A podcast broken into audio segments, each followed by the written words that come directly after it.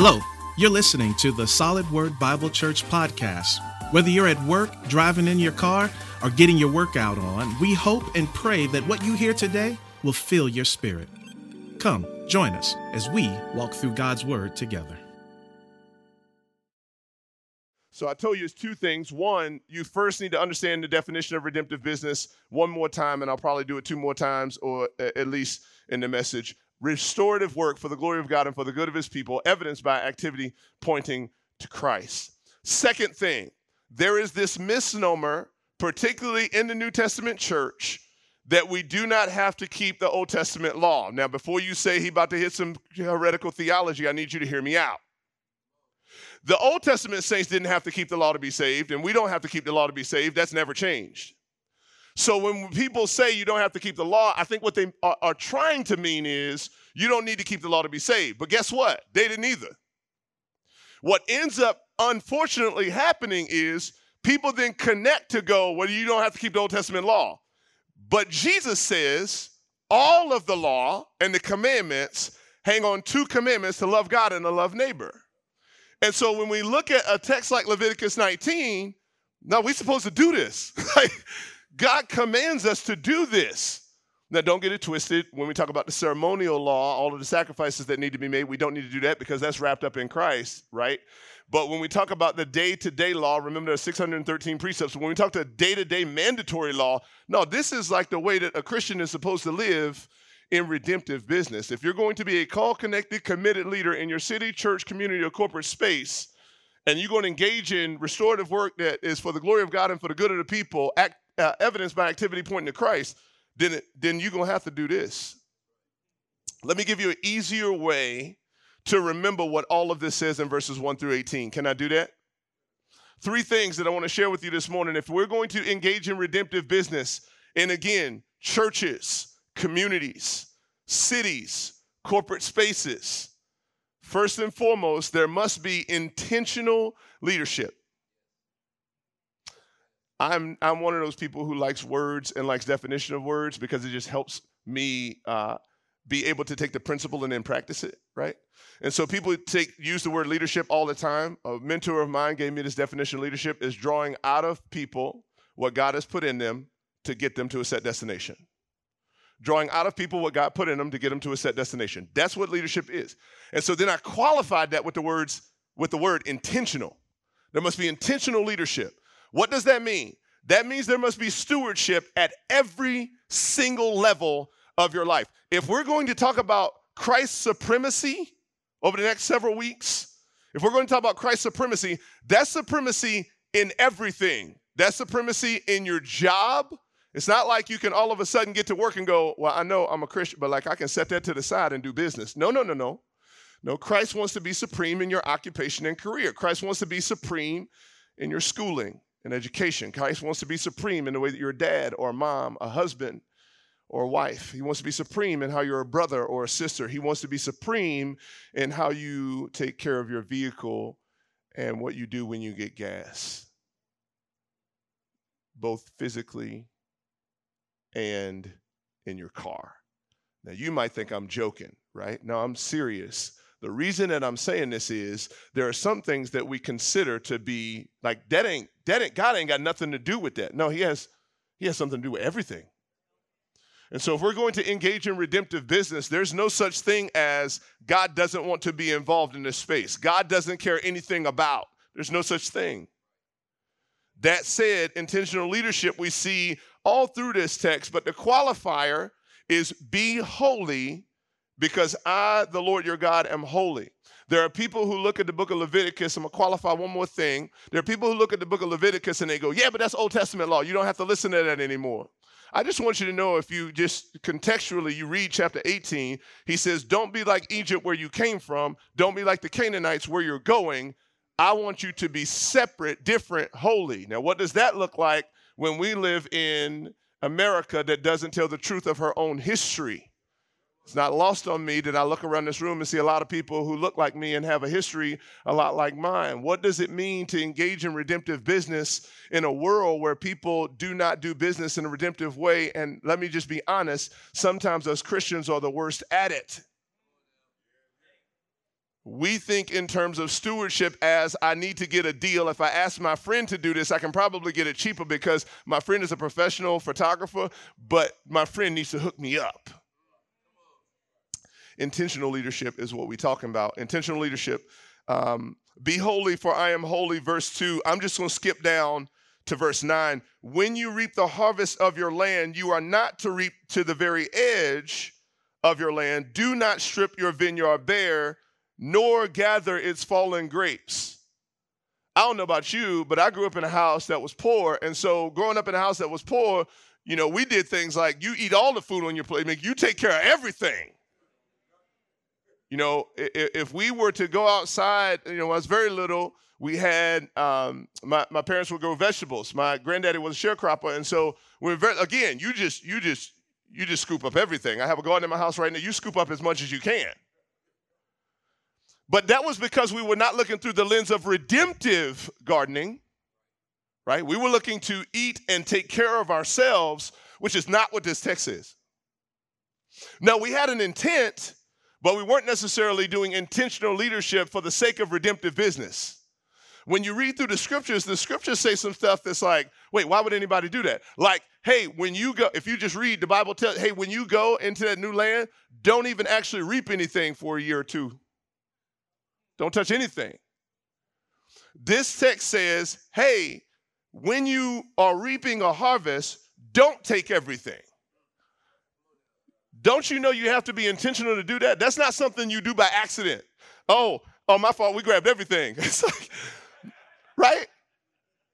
Like if you're if you're picking the apple tree and you start taking the apple and the apple falls, you got one of two options. Last fall, uh, a friend of mine who uh, played for the Pittsburgh Steelers and is now is retired bought this farm, and on their farm they have some apple trees, and so we went to pick apples, and there were apples everywhere on the ground, right? And so we picking them off the tree. As you can imagine, what I started doing is climbing up and, and just shaking the tree to where the apples could fall in the baskets. And every time one of those apples hits the rim and goes, you have one of two options. You can either go, no, let's leave that one, or you can go, no, we're scooping that. I need you to grab that one. What God is telling them is, I need you to be intentional in when it falls, not taking everything. And, and the beauty of the scripture is, just like when I do coaching with people, he says to start with your why. The why is be holy, be different, be separate. Don't be like everybody else. I can tell you that those uh, Canaanites, when you move, they're taking everything. You, though, won't work the same way. You're not going to just try to make as much money as you possibly can. That was just a contextualization of that. But you're not going to just try to do as much as you can. No, I want you to intentionally leave some of these things wide open. That means you're not going to just stay in this position because they pay you really, really well, even though you're not really valuable to the organization anymore. What you're going to do is, is leave something. and notice what he says do not strip it, leave them for the poor and for the immigrant, the resident alien, the stranger. And then he qualifies as he continues to qualify I'm the Lord. Let me give you a, a, a way that he's, the reason he keeps saying that is if you think to yourself, why, why would, because I'm the Lord and I want you to be different. But why wouldn't I? Because I'm the Lord and I want you to be different. But Chick fil A, why wouldn't you be open this afternoon? Because I'm the Lord and I want you to be different. You and I have both encountered that, right? You starving like a mug, you pass by Chick fil A. They're cracking that sauce starts to you taste it in your mouth, and then you're like, I'm I'm I'm going in there. And then you recognize there are no cars on a Sunday afternoon when you can make a whole lot of money after church. Golden Corral is going to make more than you, or whatever you might go eat. I can hear some Christians saying, Man, Sunday ain't the Sabbath anyway. Why is this closed? The Sabbath was Saturday. Because I want you to be different. I'm the Lord. Um, so, not only must there be intentional leadership in redemptive business where you are intentionally listen, not doing some things. I know we all have a to do list. God is saying to his people, I'm going to create you a stop doing or a not do list. As Christians, we often think the way to live for the glory of God and for the good of the people is to sacrifice our lives, right? And it's not that that's not the case, but often the way that we, we define sacrifice instead of God defining sacrifice. So let me give you an example. When COVID first hit and churches were closing, by the way, it was uh, the church was never supposed to be about the building, but the building was always supposed to be about the church. Double entendre, just follow it. The church was never supposed to be about where we're sitting in a building, but the building of people was always supposed to be what the church did. When COVID first hit, I heard all of these pastors going, the church is the people, the church is the people. You know, you don't have to be in the building. Soon as that building opened, boy, love your church. need you come back in here. Because, like, you know, God's sovereign, but we need these lights on, pretty much. So we need you in here, right? When it first happened, one of the things that I noticed was um, because we're talking about intentional leadership and stewardship, one of the things that I noticed is the way that people begin to think about church became more biblical. But the further and further we got away from that, the easier and easier it became to settle back into what we're used to.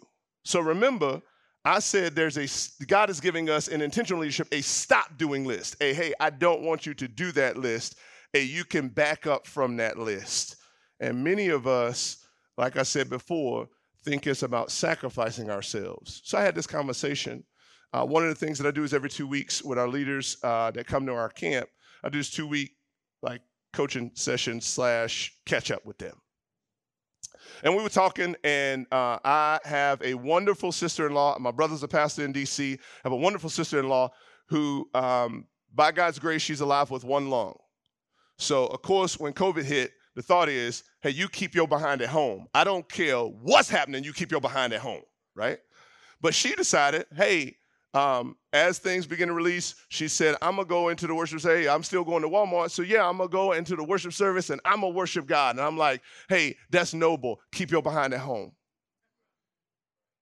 One of the things she said on one of our calls was so dope. She said that the Lord had laid on her heart to start a Bible study with women.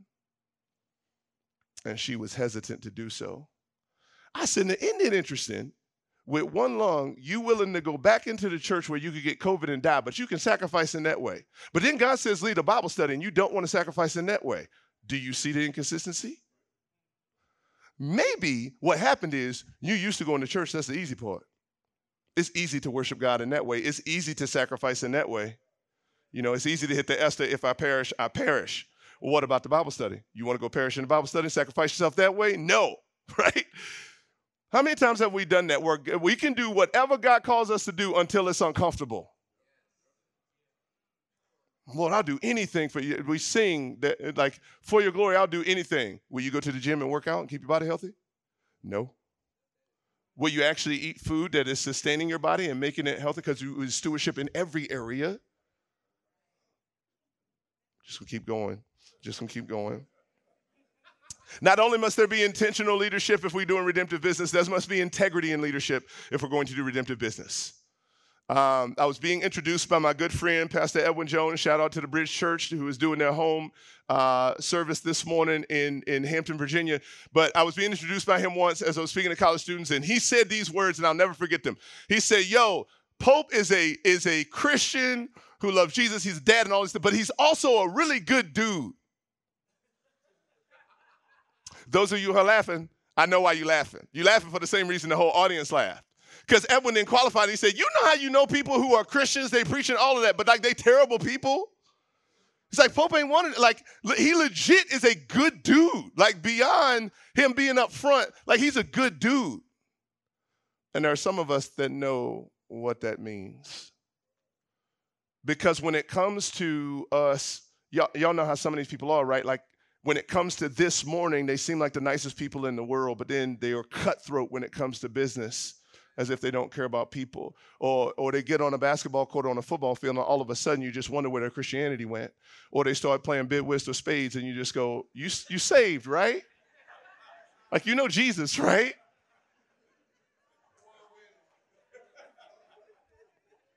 There must be integrity in leadership. Verse 11, do not renege. I mean, I'm sorry. Um, my bad, my bad. Uh, do not steal. Now I got to tell this story. I got to tell this story. With our leaders at camp, one summer they decide they're going to do a spades tournament. And as they do the spades tournament, I already knew this is not going to be good. I don't care how safe they are, this is not going to be good. And so they're doing this spades tournament, and I have a really good friend who's a pastor uh, in D.C. Uh, he will remain nameless for the sake of this, this this example, but he's playing, and y'all, he's I'm watching them play, and I love playing cards. I'm watching them play, and this cat is reneging left and right, and busting everybody's head open, right? So if you know spades and you know the rules, you got to catch what book they reneged in. Nobody could catch his book. I call him every time. Finally, this lady gets really upset and she's super frustrated and she goes, I can't believe you a Christian and you reneging like that. And he said, It's a part of the game. He said, I have done nothing wrong. If you catch me, we remember we talking about integrity leadership. He said, if you catch me, I'm happy to give you my three books. You just got to catch me. Naturally, like anytime, all of these Christian leaders then look at me because somehow they think I got some access to God that not everybody does because I'm leading the camp, which is a lie from the pit of hell, just so you know. Timotheus, do you think what he's doing is right? I said, well, to be honest with you, unfortunately, he is right technically. Like that's that's within the rules. If you don't catch him, that's your fault. I said, however, I need you to know something. As a Christian, I, I wouldn't do that. I said, the reason I wouldn't do that is what you all are experiencing. That's not the way I want to be treated, even though I know the game. I said, I just think I'm a good enough spades player to not have to do it and I can still beat you. My friend hears that. My friend walks away from the table. He and I go have a conversation. And I said, Hey, man, I don't think what you did was sin. I just don't believe it was right. I don't believe it was just. I don't believe it was treating people the way you want to be treated. Oh, you know what? I guess that would be a sin then. he wrote a letter to all of those people and said, I'm really sorry. Must be integrity in leadership. Notice, do not steal, do not act deceptively or lie to one another. Do not swear falsely by my name, profaning the name of the Lord. I am the Lord. Do not oppress your neighbor or rob him. Y'all know how sometimes we see that, and our immediate thought is, you got a gun and a mask. You already had the mask. And anyway, I think the text means more than this. Naturally, some of you might be thinking, I would never do that to my neighbor. I mean, I like them. So, so this text means near dweller. Like that does not just the people who live next to you, it's the people who are doing life with you. So that's coworkers, that's bosses. Do not act deceptively toward them, which means when you aren't sick, you really can't call in sick. Do not oppress your neighbor or rob them. I think is more than uh, keeping things from your neighbor. Oh, you know who else is a neighbor? A spouse. And so sometimes we defraud spouses. Um, the Bible says this, 1 Corinthians chapter 7, verses 1 through 5. Sometimes we, de- we deprive one another. You don't know what he said to me. You don't know what she did to me. Well, the text says, love your neighbor as yourself. So unless what you're communicating, I do this with my kids. I'll say to my kids, hey, is that the way you want to be treated? Their response. So they treat me like that anyway. That's not what I asked you. I asked you, is that the way you want to be treated? So if so so if so if somebody calls you a dumbhead or you call somebody a dumbhead, which I don't even know what that means, is that the way you want to be treated? Do you want to be called a dumbhead? If you don't want to be called a dumbhead, then you shouldn't call people a dumbhead. So when it comes to your finances, when it comes to the bedroom as a as a couple, if you're saying the way I want to be treated is I desire to be intimate with my spouse, I'm going there. I desire to be intimate with my spouse and I want to be rejected. If you want that for you, then you do that for your spouse. But that's not what this text means. This text means to continue to give of yourself redemptively. Man, what if Jesus treated us like we treat each other? You don't know what he said to me. What if Jesus was like, I know exactly what you said, and we ain't talking for the next eternity. Like, that would be awful if he treated us the way. But the, the reason that I'm saying that is this text says don't do that. So if you're the type of spouse that in financial conversation, I'm just, I'm just, I'm just saying what I believe the Lord wants me. You're the type of spouse that goes, I'm not telling, and not in a surprise for like Christmas or birthday kind of way, but in a, I'm not telling my spouse that I'm spending this because I want it and I know they're gonna be mad thing. If, if that's what you're doing, I think that fits here too. Now, again, be a Berean, go home, you pray, and ask the Lord if that's true.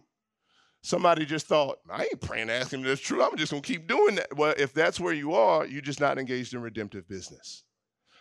So don't be shocked when the seeds of deception that you're sowing sprout and continue to grow in your own life because they won't just grow in the places that you planted them. Let me say that again. You are planting seeds of deception and oppression that you think might grow in that space. I don't know how many of y'all have ever done a garden or you've ever seen this happen, but you can plant over here, and then all of a sudden you see stuff growing over there, and you just go, What happened? Yeah, so so not only pollination, but y'all know animals come through there and they grab some stuff and they move it other places. Bible says you do reap what you sow. My daddy always used to say the farmer's law is that you reap what you sow, you reap more than what you sow, and you always reap later than what you sow. And there are many of us who have sown these seeds of deception that we're beginning to reap, and we're calling everybody else selfish. If you don't like the harvest, you better change that seed. He gives them the why. Be holy because I'm holy. He says, if you want justice for everybody, engage in redemptive business. What that looks like is intentional leadership, having integrity in leadership. Notice the end of verse 14. Notice, he even, this blessed me. Do not curse the deaf or put a stumbling block in front of the blind. He even has a qualification with people with disabilities. Those of you who know our story know that we have a son with disabilities. When I walked into this church and I saw that ramp, it blessed my soul because it communicates we want people in the pulpit, in the choir, wherever up here that can engage in redemptive business. That right there, in and of itself, is a restorative work. I listened to this message by a guy named Professor Erik Carter that uh, was called Incomplete Without You. It was a, a, a message on receiving people in the church with disabilities because they are the most unchurched in the world. People don't even know what to do. The most convicting part of the message is he put up pictures of churches from all over the world. And he said, What does uh, the structure or the architecture of our buildings communicate about our theology? And the reason was because he showed pictures of these churches that were in the sides of mountains that when you the step like they had like 13 steps that you had to get up to get into the church, no ramp. There are churches that when you walk inside, they have an upstairs and a downstairs, no elevator in the church, no ramps.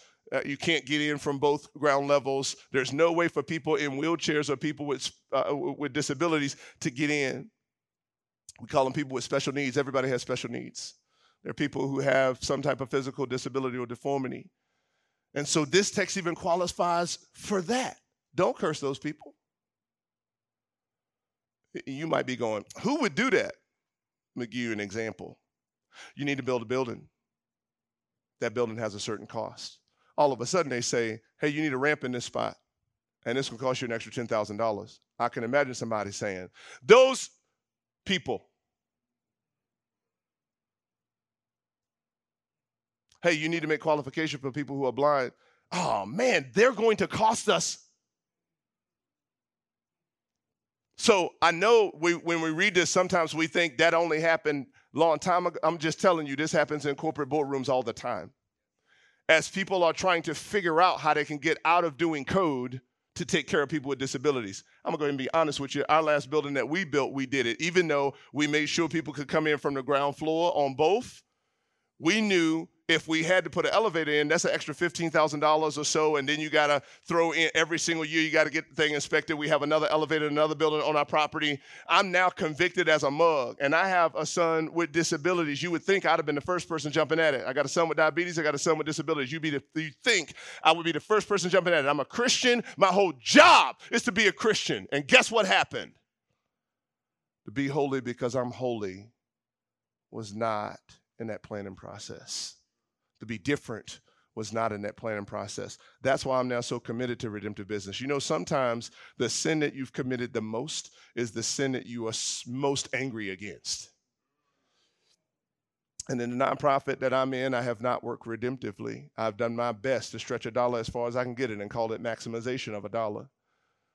Some of that, as I confessed to my team over Monday, Tuesday, and Wednesday at our staff retreat, was because I wasn't the main leader and I knew I had to convince the leaders that were ahead of me, my superiors, what needed to happen. And I knew the easiest way to do that was to think in more of a business mindset than a redemptive mindset. Praise God, November 17, 2020 we uh, the board voted that we will have autonomy as a ministry so i get to make all of the decisions and as i said to my staff on monday tuesday and wednesday of this past week it's our turn we can talk about whoever we want to and say they're not living redemptively. It's our turn.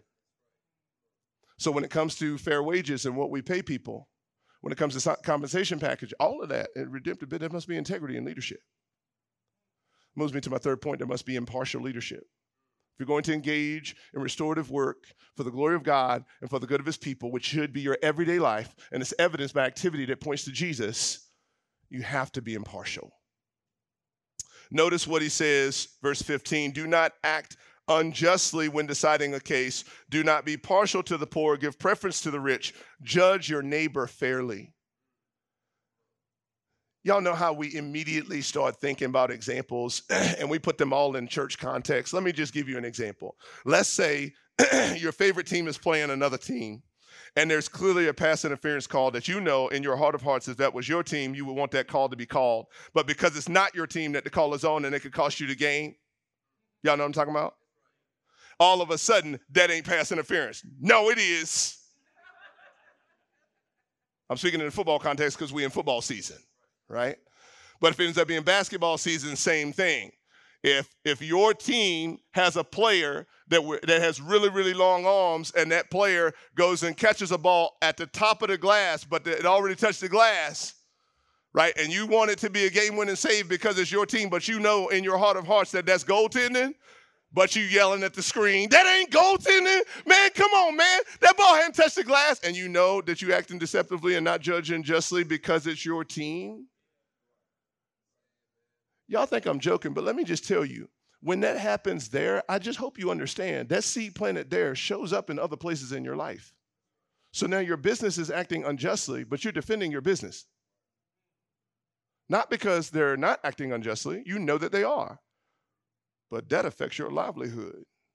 And now all of a sudden, the self preservation side of you goes, Yeah, I'm either going to say nothing or so the prophet in you must be impartial to speak to power. Otherwise, we will continue to treat people a way that we don't want to be treated. And that's where we are as a country.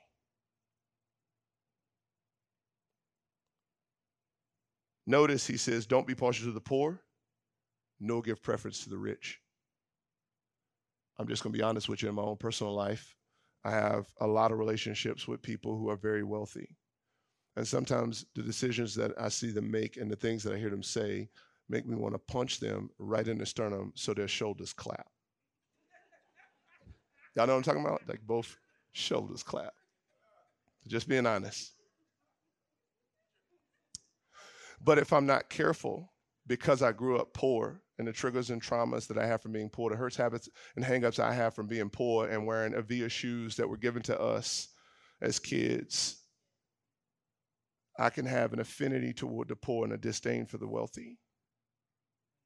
Even though I know these people really well. And then I end up sounding like those people, I'm just going to go there, that we call racist. I sound like those people. Oh, these wealthy people are fine. No, them wealthy people over there, they're a bunch of snobs. But these people fine. Why? Because they're my friends. That's not the way it should be according to this text.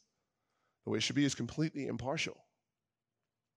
So when one of my friends makes a partial decision in their business, or when our company is doing something impartial, I should be the first one to speak up. Not because I should be the first one to speak up, but because if we're going to be holy, some of y'all going, Well, you work in a Christian business. I can't do that. Yes, you can, because God is working redemptively in everything.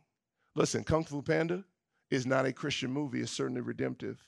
The Matrix is not a Christian trilogy. Now to make a fool of them. But it's not a Christian trilogy, but it's certainly redemptive. Lion King is not a Christian movie, it's certainly redemptive.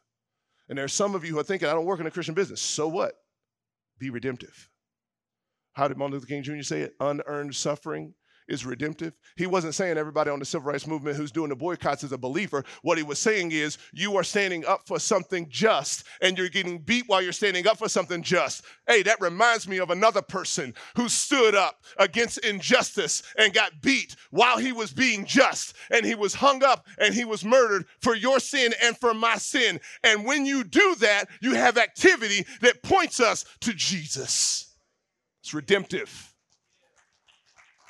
When you see what's happening in your business and you know that it's wrong and you stand up against it and you are unjustly fired or unjustly reprimanded, that reminds me of one who stood up on my behalf and was unjustly tried and unjustly crucified in a broken Roman judicial system that couldn't care less about him as a brown Jew. Yet he did that for me, and he did that for you and he did it impartially Jew, Gentile, man, woman, boy, child, multi generational, multi ethnic, multicultural. That's what his church is supposed to be completely impartial. Revelation 5 9, Revelation 7 9. What God is all about is atonement. At one is what he meant. That we come together as one people, that we be one family. You can't do that partially, you have to do it impartially. Notice, do not go about spreading slander among your people. Do not jeopardize your neighbor's life. I am the Lord. I said the way we drive.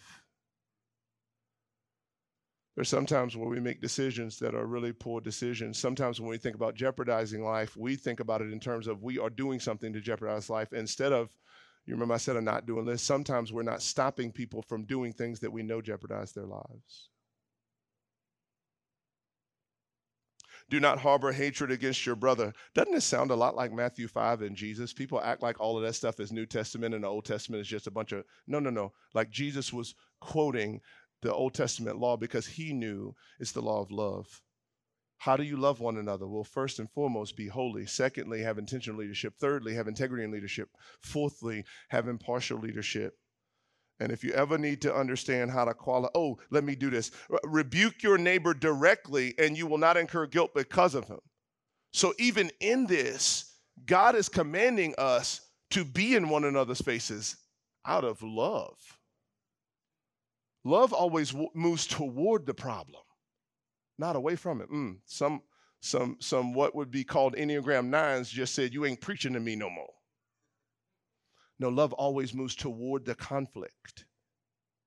Doesn't he? Notice I said he, not it. Doesn't he always move toward the conflict? Do not take revenge or bear a grudge against members of your community. Whoa! Do not take revenge or bear a grudge against members of your community. So if you're that person that when you hear about a shooting in your community, you start talking about those people and how much you don't like those people you ask him why those people are what they are instead of praying for those people, trying to find those people, trying to love those people, trying to make sure those people interact with a gospel that has skin and sin and brokenness. That This is, is right here. So if anybody walk out saying, man, to, Pope, Pope said all that, no, no, I'm just reading the text and telling you what it means. If you ever need to qualify, what am I supposed to do? How am I supposed to live? As you can imagine, uh, my wife is white. Y'all met my wife. And so, um, growing up in the South, my dad has been involved in the work of redemptive ethnic unity for years. I got involved in the work of redemptive ethnic unity, what a lot of people call racial reconciliation. But as we talk about redemptive ethnic unity, one of the things that happens is I have friends that are conservative right. I mean, so conservative right that they left. Uh, and I have. left behind. And then some, some friends uh, so conservative left that they almost sound right because they sound sometimes like this.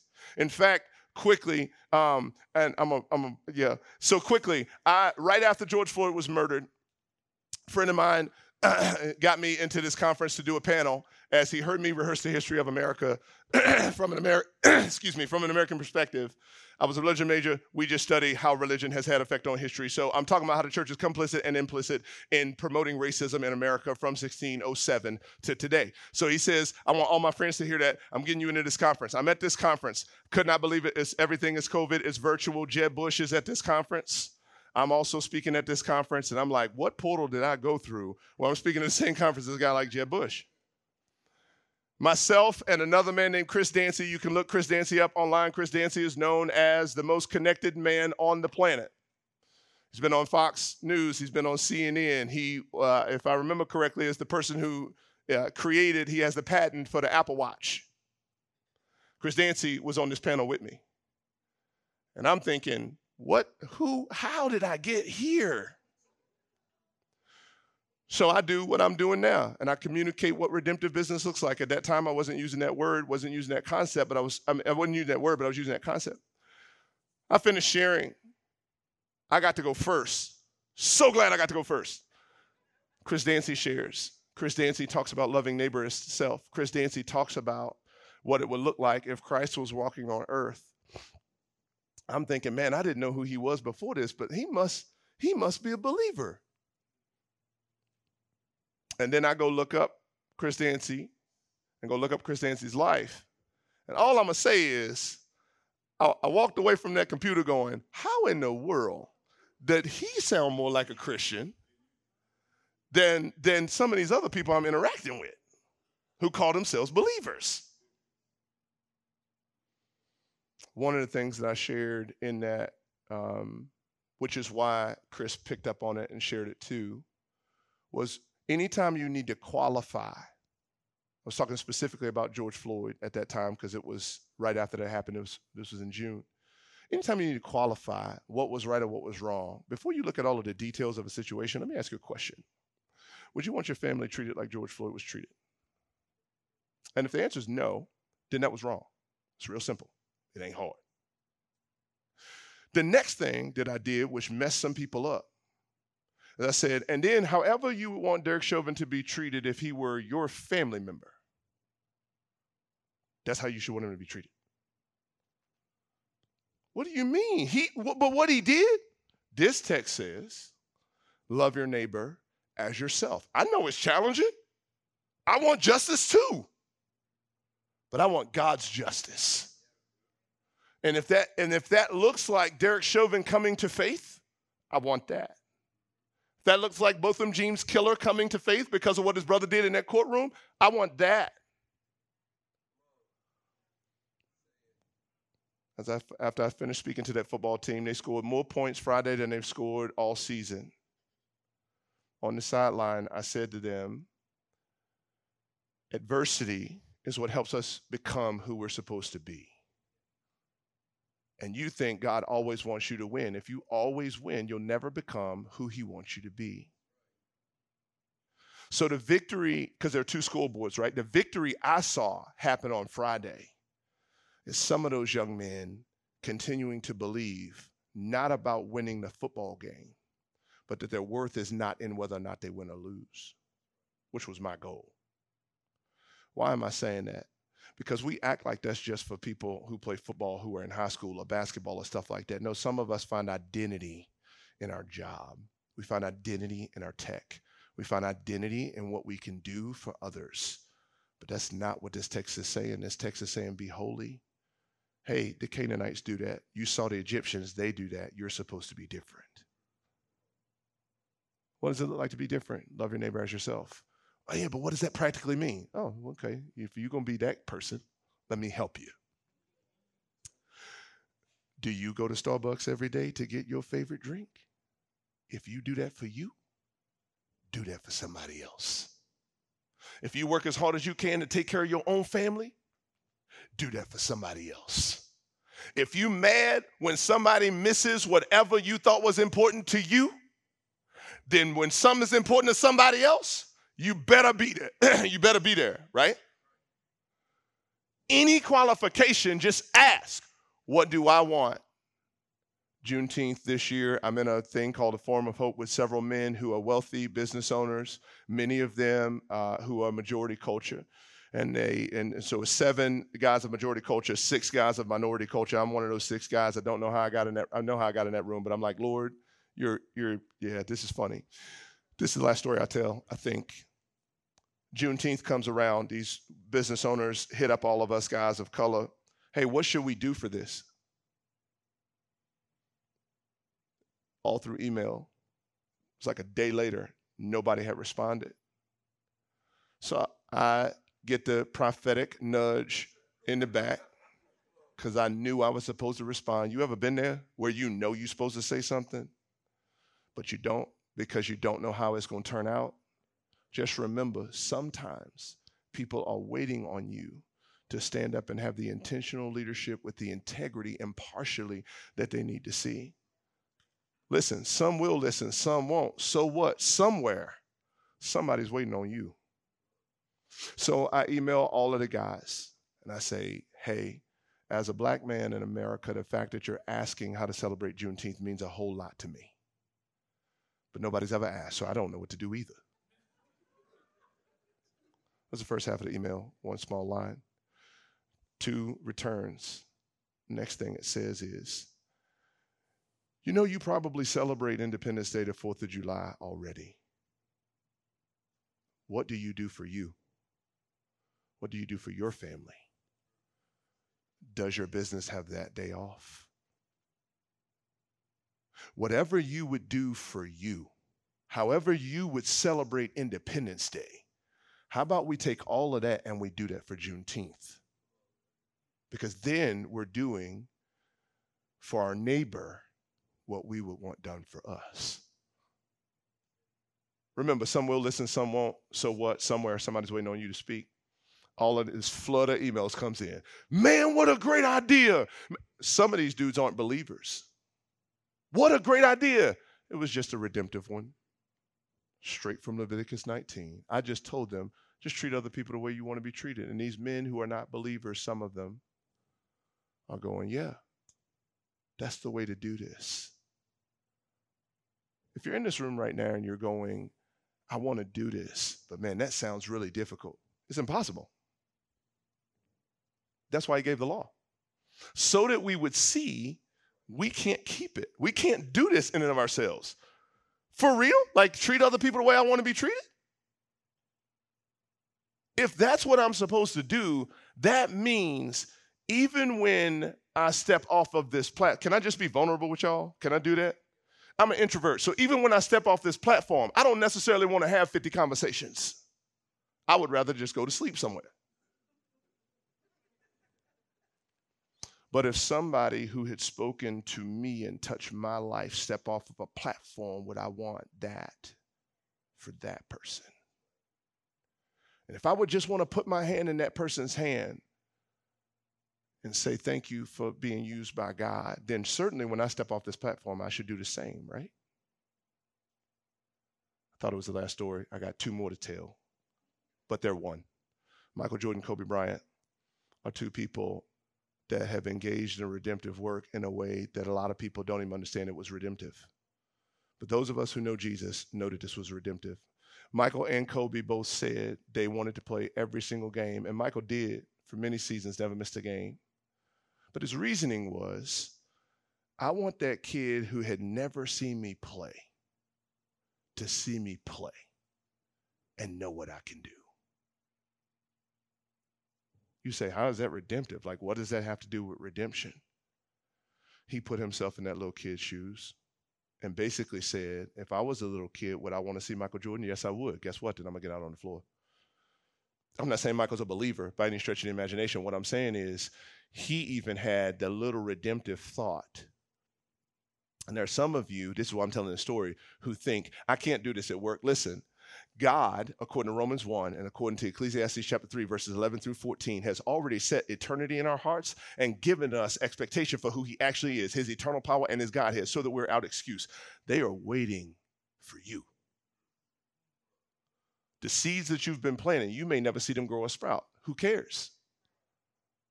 If you would want somebody to continue to plant the seed for you, then it only makes sense that you would continue to plant the seed.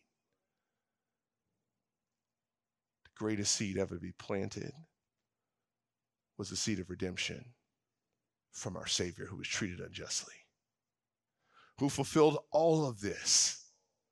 We call it his meritorious work so that he could perform what we call judicial imputation. What that means is he did everything God told him to do, nothing that God did not tell him to do, so that when he goes to the cross, he can go to the cross in my place and say, I'm standing for Timotheus, standing for Pope.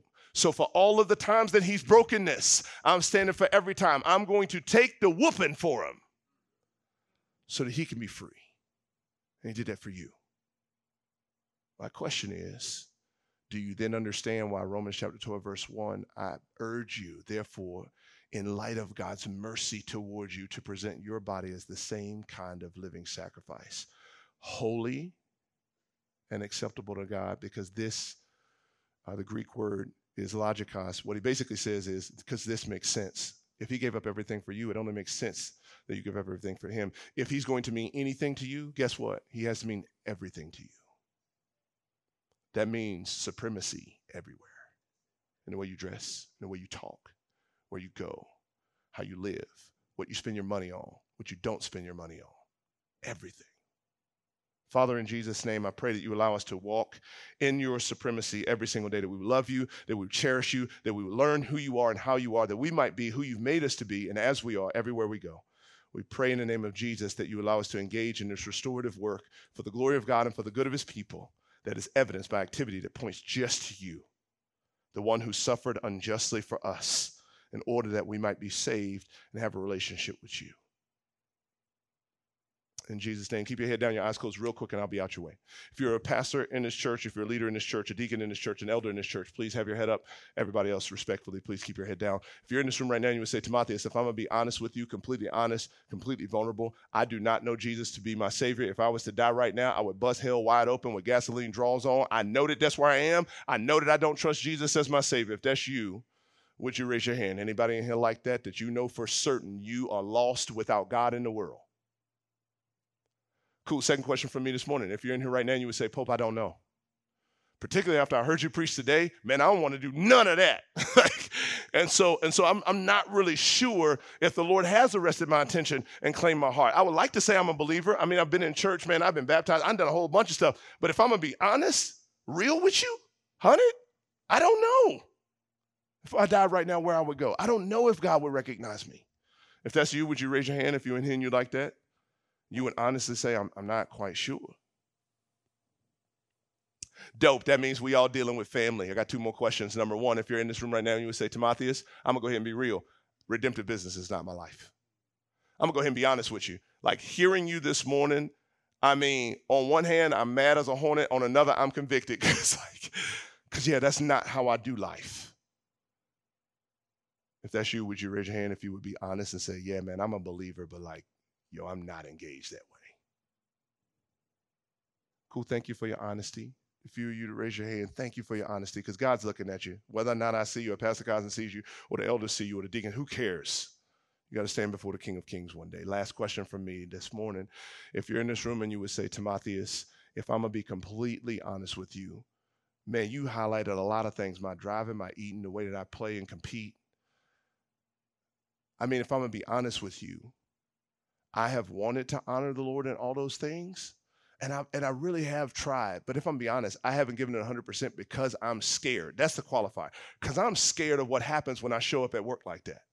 If I actually show up like I'm supposed to show up at work, man, I'm scared to death of what's going to happen. It's not that I'm like not living redemptively, but I could certainly be living more redemptively, and I'm not. And the major reason is I'm scared of what might happen.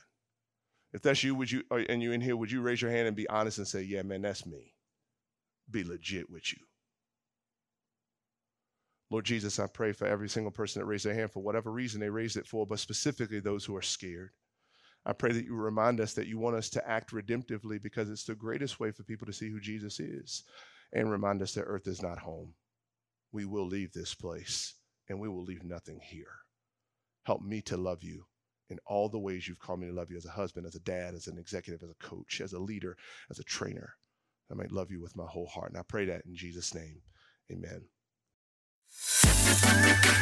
You've been listening to the Solid Word Bible Church podcast, and we trust that you've been blessed.